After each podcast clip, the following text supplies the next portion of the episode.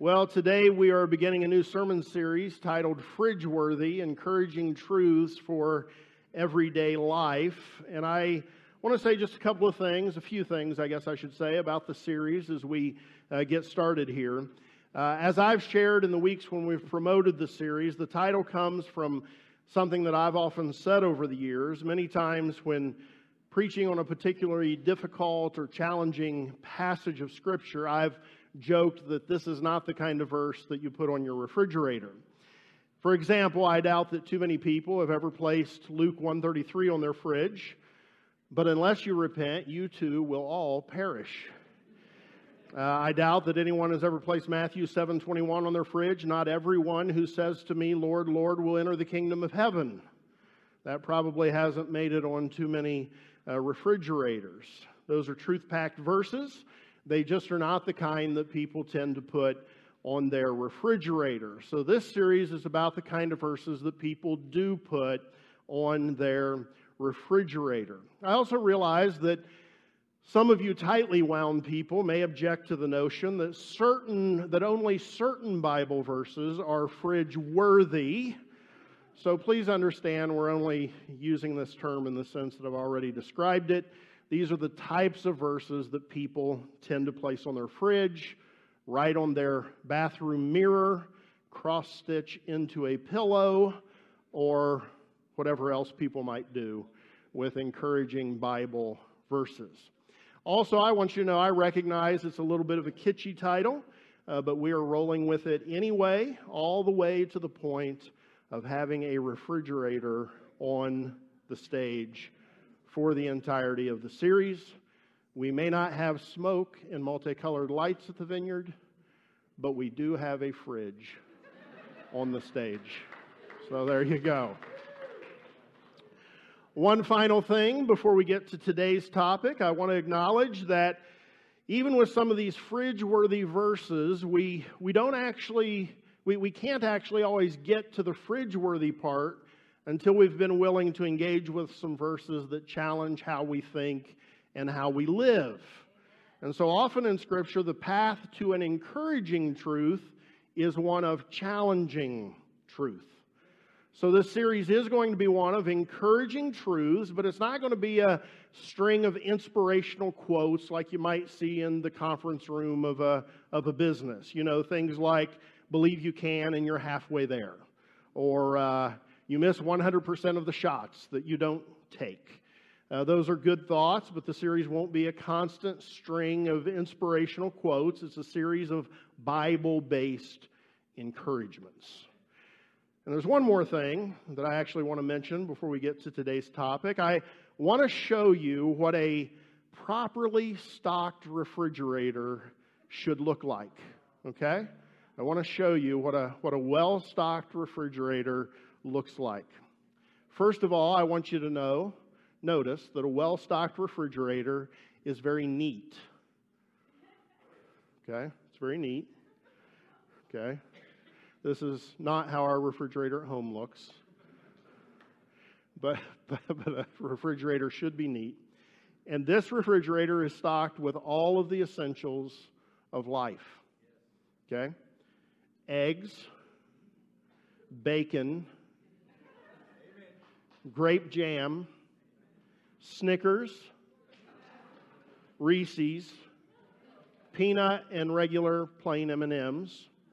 And then the most important thing for any refrigerator ever is Mexican soda. Jarritos, lime and pineapple flavor. If you have that, you have all you need. So let me ask you this How many of you have never tasted Jarritos lime or pineapple soft drinks? Oh, I don't have that many. Sorry. Sorry. Uh, how many of you would like to taste it? Okay. All right. There you go. There's pineapple for you. Tim Salt, you look like you should. There, there's lime for you.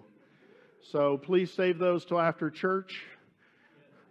Don't, don't be uh, popping the bottle cap on the back of the seats, please. And uh, we'll give some more of those away next week. All right. So, this is the kind of thing that I think the cool churches describe as epic and off the chain, right? No, just joking. Just joking. just joking. All right, here we go. Going to start with a, with a big term moralistic, therapeutic deism is a big term that describes how I believe most people in the United States, and probably even most people in the entire world, think about God and salvation. The term was first introduced by Christian Smith and Melinda Lundquist Denton in a book they wrote in 2005 titled Soul Searching The Religious and Spiritual Lives of American Teenagers. And the term was used to describe what these authors consider to be common spiritual beliefs among America's youth. I believe it describes the common spiritual beliefs not just of American youths, but of most people in the United States. What they believe about God and what they believe about salvation. And unfortunately, I believe it also describes what way too many Christians believe about God and about salvation. Here's the combination of beliefs that Smith and Denton label as moralistic therapeutic deism. Number one, a God exists who created and ordered the world and watches over human life on earth. Number two, God wants people to be good, nice, and fair to each other, as taught in the Bible and by most world religions. Number three, the central goal of life is to be happy and to feel good about oneself. Number four, God does not need to be particularly involved in one's life except when God is needed to resolve a problem.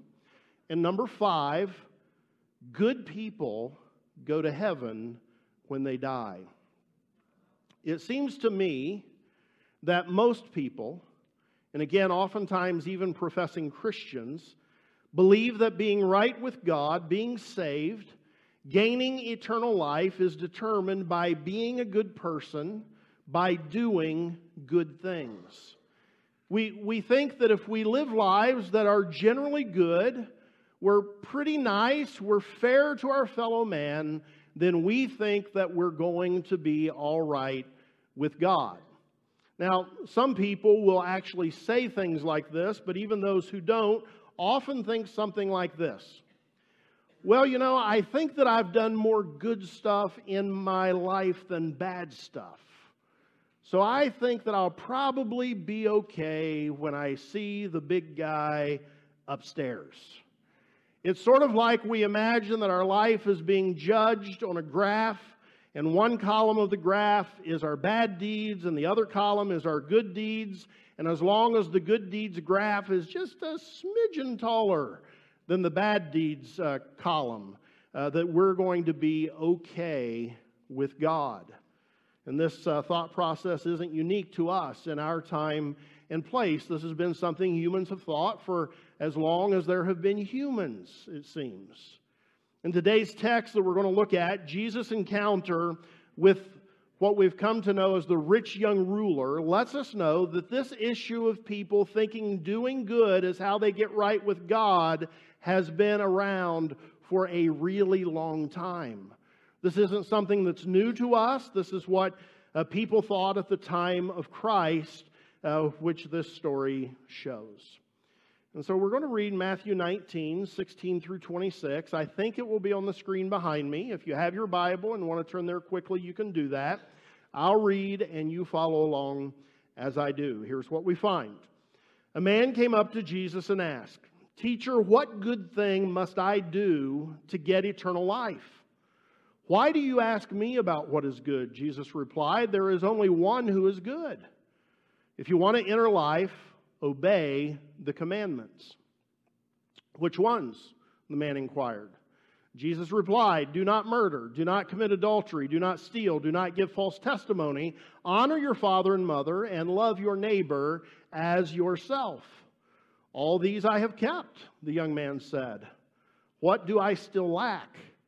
Jesus answered, If you want to be perfect, go, sell your possessions, and give to the poor, and you'll have treasure in heaven. Then come, follow me. When the young man heard this, he went away sad because he had great wealth. Then Jesus said to his disciples, I tell you the truth, it is hard for a rich man to enter the kingdom of heaven. Again, I tell you, it is easier for a camel to go through the eye of a needle than for a rich man to enter the kingdom of God. When the disciples heard this, they were greatly astonished, and they asked, Who then can be saved? And Jesus looked at them and said, With man, this is impossible, but with God, all things are possible. There's a, there's a put on the fridge verse. With God, all things are possible.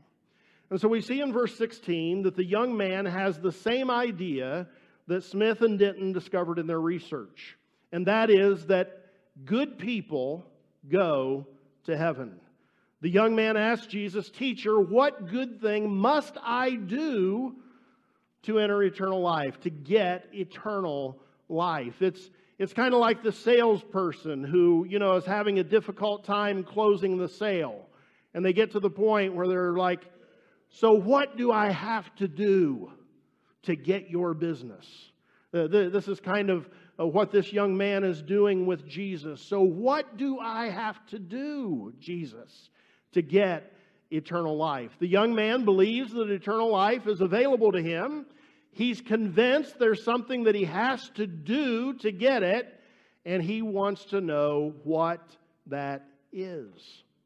Like this rich young man in the story, most human beings, not all, but most, I think, believe that there is something after this present life. I think most human beings believe that. They just innately believe that there is something that lies beyond our present experience. They have a hunch that there is a God and, and that God does have eternal life for people, and they want to know what do I have to do to get it? Like the rich young man, people are willing to work for eternal life, willing to do something to get it. Our performance based culture sets us up to believe that we can earn anything and everything. It sets us up to believe that we have to earn eternal life. Think, about some of the common things that we say in our culture, and, and in and of themselves, they're good things. We say things like, Everything I've ever received in life, I've worked for. Well, it's great to have a good work ethic. We say things like, there's no free lunch. You get what you, what you earn. That there's truth to that. That's, that's good to be, to be willing to work for what you get. We're fond of talking about pulling ourselves up by our own bootstraps, which means earning our way, even though it's a completely nonsensical statement. Try pulling yourself up off the ground by your own bootstraps sometime. See how that goes. I have no idea where phrases like that come from. Just grab hold of your shoe right now and just start pulling. See if you, see if you can lift yourself off the ground. It's the oddest statement.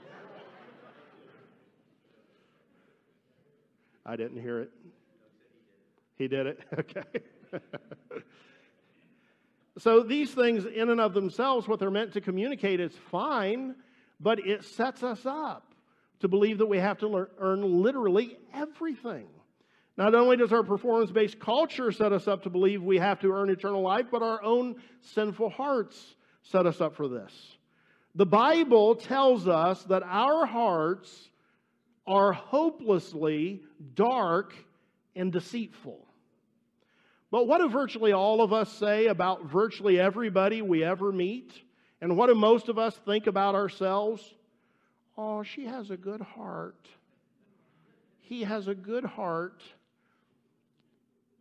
Every time I hear that, I want to say, You don't know their heart. How are you making that determination? We don't know one another's hearts.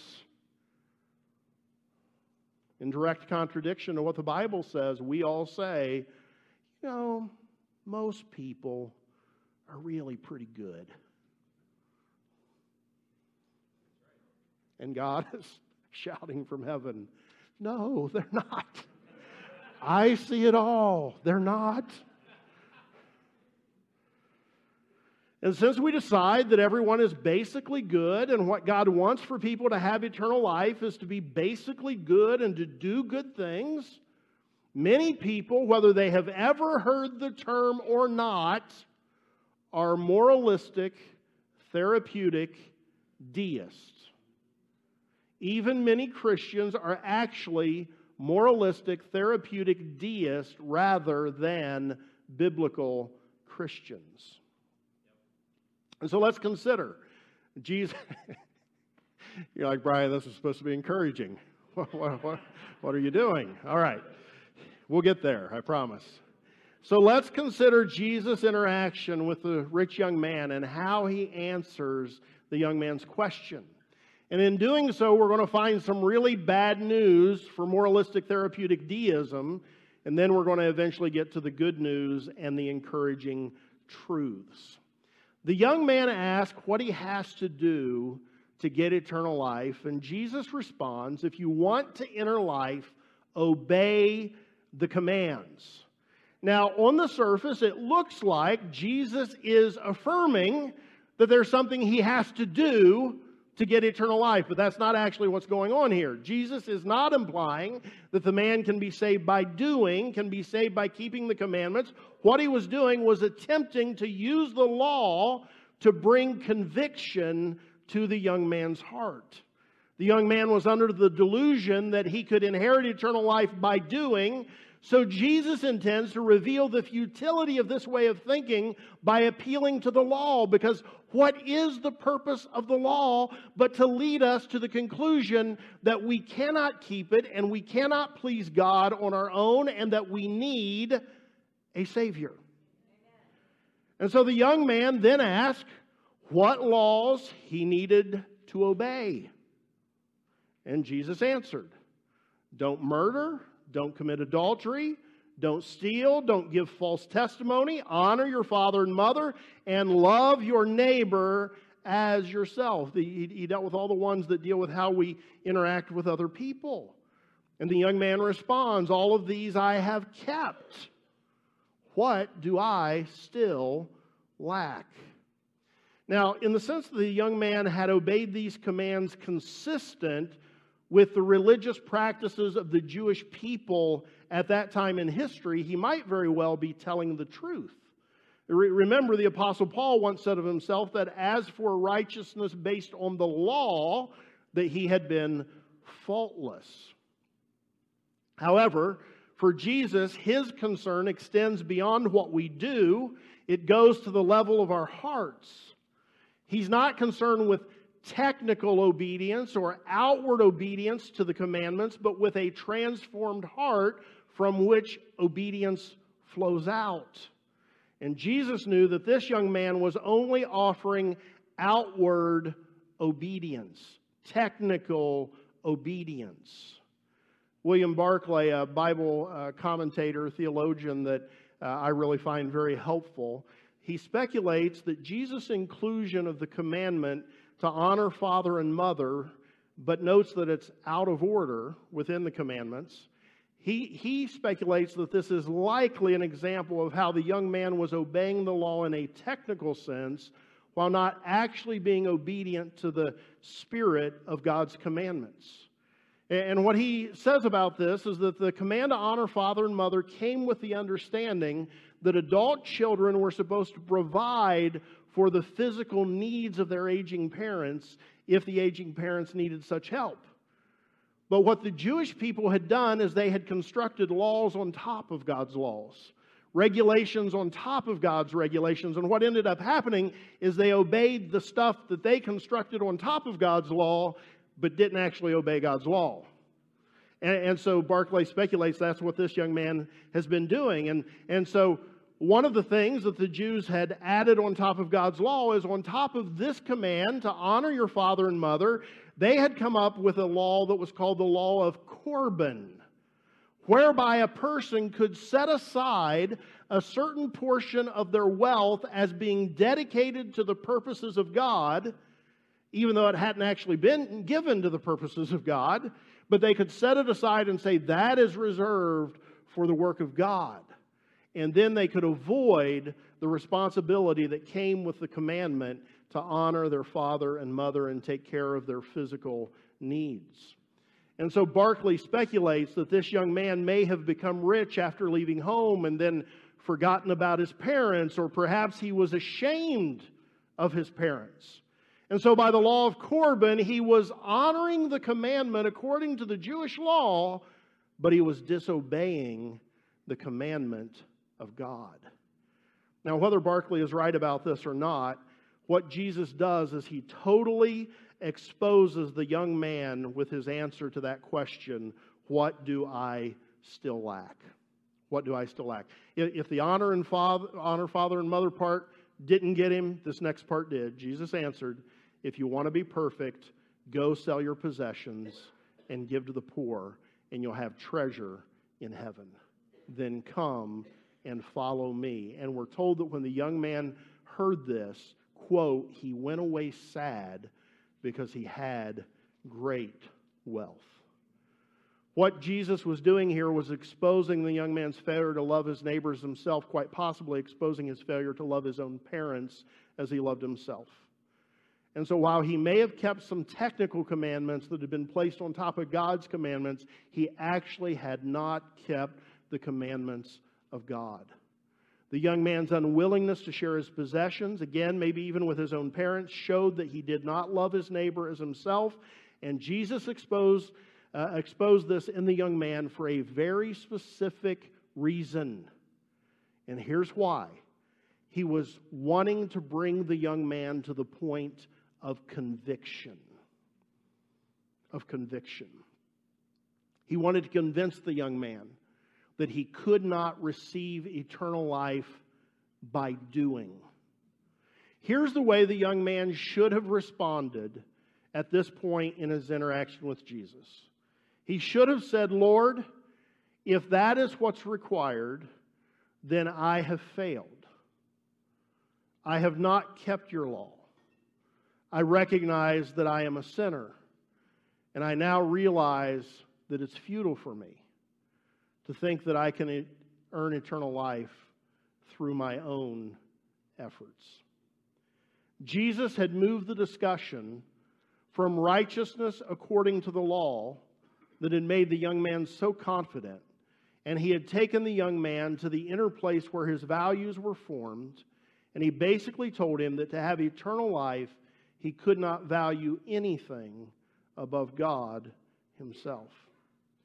Jesus exposed the ruling God of the young man's life. For him, it was wealth. And he said, You have to give up allegiance to that God if you want eternal life.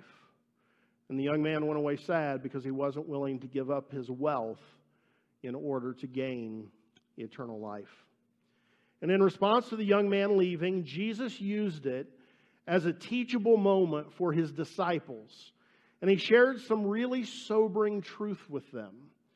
And, and these things that he said, these truths echo down through the past 2,000 years, and they hit us as hard as they hit those people who heard them 2,000 years ago. Here's what he said Truly, I tell you, it's hard for someone who is rich to enter the kingdom of heaven. And now he's going to drive the point home. Again, I tell you, it is easier for a camel to go through the eye of a needle than for someone who is rich to enter the kingdom of God. And so here's the bad news that we have to go through before we can get to the encouraging news according to Jesus, it is easier for a camel. Picture it. This would have been a good illustration, but I already had the fridge, so I thought that was enough for, for one Sunday. But, but picture it camel, eye of a needle. It's easier for a camel to fit through the eye of a needle than for a rich person to enter the kingdom of God and receive eternal life. And so many of us will be tempted to say this, whew, doesn't apply to me because I'm certainly not rich. I'm sorry to burst your impression of yourself, but yes, you are rich. Those of us who, of are, the mo- who, are of the most modest means in this room, live better than, I don't know, it's a guess, but probably 90% of everybody who has ever lived on planet Earth. We are rich. We are rich. And I don't mean this to be any kind of a negative or political statement at all. I really don't. But, but when you live in a country where one of the biggest challenges for people who are in poverty is obesity, you live in a rich country. I mean, that's a problem, but in much of the world, when people are poor, eating too much isn't the problem they have. And so we live in a rich place. You are rich by any historical, worldwide, objective standard compared to almost everyone who has ever lived on earth. But beyond that, Myron Augsburger points out that rich man can also be paraphrased properly as man of privilege. Man of privilege. And he points out that Jesus could just, could just as easily have said that it's easier for a camel to go through the eye of a needle than for a doctor, a lawyer, a bishop, a nurse, a teacher, a businessman to enter the kingdom of heaven and have eternal life. Any privilege, any ability, anything that leads us to a place where we think that we can take care of ourselves and that we do not need God, that we are good and capable on our own. Anything that does that places us in the company of those whom Jesus is saying it's easier for a camel to go through the eye of a needle than for people like that to enter the kingdom of heaven and be saved. All right, so we have one more objection left. We may say, well, I guess that's true. But I remember one time hearing that Jesus didn't mean this literally, that the eye of the needle was actually a small door on the side of the city gates.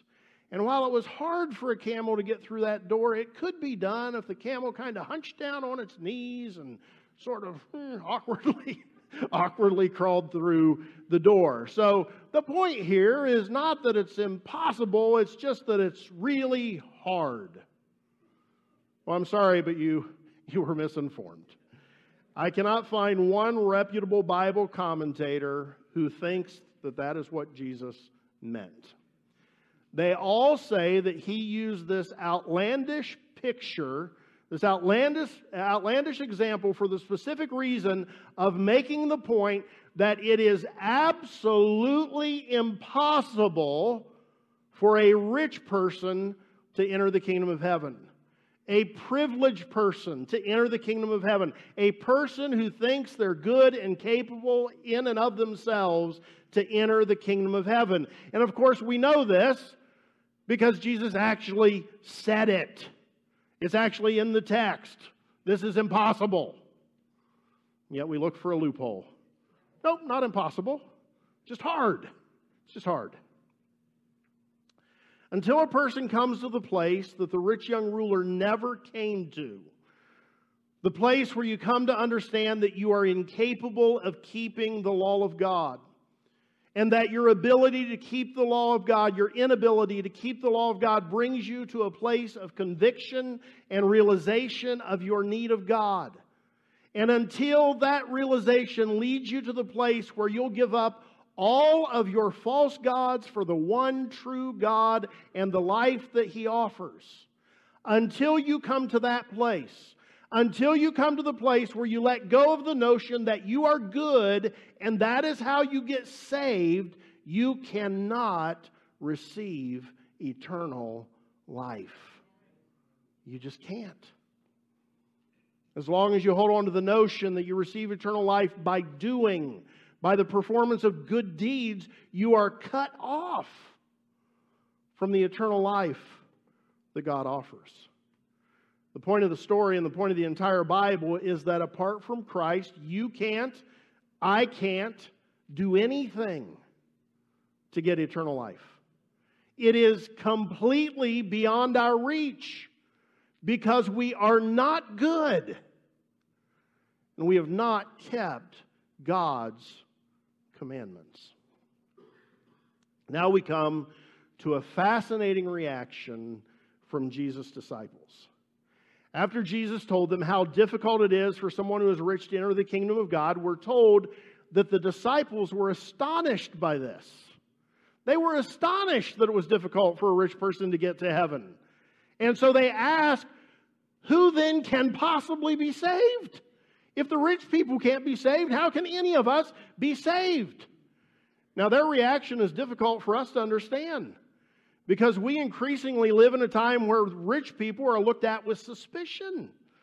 A narrative that seems to be gaining traction in our country is that if someone is rich, they had to have gotten that way by exploiting someone else, doing something unfair, taking something that didn't belong to them. And of course, that can be true, but it's not always true. Sometimes people get rich because they do things really well. And that would be a good thing for us to keep a hold of that understanding that sometimes people are rich because they did a lot of good stuff. At the time of Jesus, material prosperity was seen as the blessing of divine favor. The rich were not looked on with suspicion, they were looked on as receiving the blessings of God. And the Jewish people at the time didn't base that on nothing, they based it on Scripture, specifically Deuteronomy 28 where God promised that for all those who obey him that they would be blessed in the city and blessed in the country. You'll be blessed when you come in, you'll be blessed when you go out. Your crops will be blessed. Your livestock will be blessed. Your barns and everything you put your hand to will be blessed.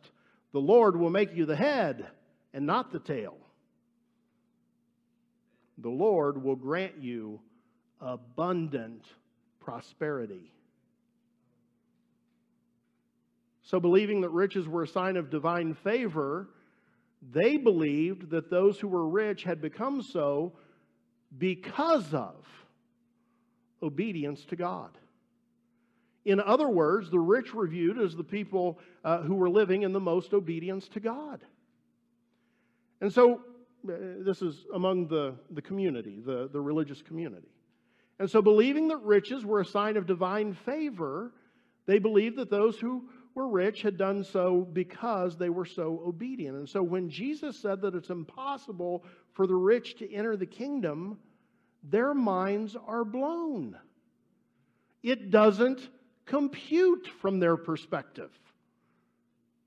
It's, it's basically to them, it would have been Jesus saying, that the very best people in the world have no hope of eternal life. The most obedient have no hope of eternal life. And of course, that's exactly what Jesus did mean. It's exactly what he did mean, but it blew their mind. And so their answer is then who can be saved? So understand all of the bad news before us right now. It's impossible for the rich to enter the kingdom of heaven. People cannot do anything to inherit eternal life. Even the very best people, the most righteous, the most obedient, those who have done the best at obeying the commandments, even those people have no hope of eternal life. This is what Jesus wanted the rich young man to understand and what he wants all of us to understand. We cannot do anything to get eternal life. It is impossible for us, completely and totally impossible. And the truth is, you have to embrace this bad news before you can ever get to the good news. You have to embrace this bad news before you're ready to receive the encouraging truth. You have to. So, all of this bad news brings us to the good news. Who then can be saved? And Jesus gives the answer. With man, this is impossible. but with God, all things are possible. Amen. Man cannot do anything to get eternal life, but God can do for men and women what's impossible for men and women to do for themselves. And this is the gospel. This is the good news of Jesus Christ. We can't do anything to secure salvation for ourselves, but Christ has secured salvation for all who will simply trust in Him. And so this means that receiving eternal life isn't about what we have to do, it is about what Christ has already done. Ephesians 2 8 and 9 communicates the gospel as clearly and succinctly as anywhere in the Bible. And here's what it says For by grace you have been saved through faith, and that not of yourselves. It is the gift of God, not as a result of works, so that no one may boast. Let me break that down really quickly. We're saved by grace. Grace is God's unmerited favor. That means that He saves us even though we don't deserve it. We're not good. We don't earn it. It's the exact opposite. We don't deserve it, but He saves us anyway. It also means that He does it all, we add nothing. And Paul drives that point home when he wrote that it's not a result of works. This means you can't get eternal life by what you do, and you don't keep eternal life by what you do. You get saved and you receive eternal life because of God's unmerited favor, and you remain saved throughout your life because of God's unmerited favor. It's all God, it's none you, and it's none me. Why? So that no one can boast. God wants the glory for what God has done. You're not the one that secures eternal life for yourself. I'm not the one who secures eternal life for myself. Christ lived a sinless life in perfect obedience to God, died a sacrificial death for the sins of all men and women, and was raised to life because his sacrifice fully satisfied God's just demands against sin. And so we're saved by grace, not by works, so that no one can boast, so that God gets the glory that is due him. And Paul also tells us how we access this saving grace. Grace it's through faith. It's not by works, it's by faith. We admit what the rich young man was unwilling to admit that we haven't kept God's commands and that that's left us under God's condemnation and that has left us standing in need of a Savior. And so instead of trying to earn our way with God, we admit that we cannot earn our way with God. And we turn to Christ to do for us what we cannot do for ourselves. Unlike the rich young ruler, we come to see Jesus as a greater need in our lives than anything else, including our wealth, including our privilege. And so we turn away from everything that keeps us from Jesus and we give ourselves fully to Him, receiving the salvation that is available in Him alone. Salvation is really as simple as trusting God to do for us what we've come to realize we can't do for ourselves save us and give us eternal life. The most famous verse in the Bible tells us about this. John 3:16 assures us that whoever will simply believe in Jesus will not perish but have eternal life. We hear this we take God at His word. We believe in Jesus, and we're saved by grace through faith. These are the encouraging truths that can make it to your refrigerator. What's impossible for me is possible with God. I am saved by God's grace, not my works. And here's an encouraging accompanying thought to that. If God can save a rich person, which is as impossible as a camel going through the eye of a needle, that means that God can do absolutely anything, including taking care of you, no matter what challenge you're facing in your life right now. If God can save those who have no hope of salvation, He can deliver you from depression. If He can save those who have no hope of salvation, He can heal your body. If He can save those who have no hope of salvation, that means that He can see you through anything and everything that life brings your way, even when you walk through the valley of the shadow of death. If God can save those who cannot be saved, He can even do what we can't imagine remove the sting of death. In Jeremiah 32 27, God said this I am the Lord, the God of all mankind. Is there anything too hard for me? It's a rhetorical question. The answer is no. There's nothing too hard for God. With God, all things are possible. These truths are really encouraging if we will receive them. And they absolutely are relevant to our everyday lives. I don't know about you. Actually, I do know about you. But I fail God quite a lot. And because I fail God quite often, I at times struggle with condemnation over those failures. And guess what? God does not want us living under condemnation.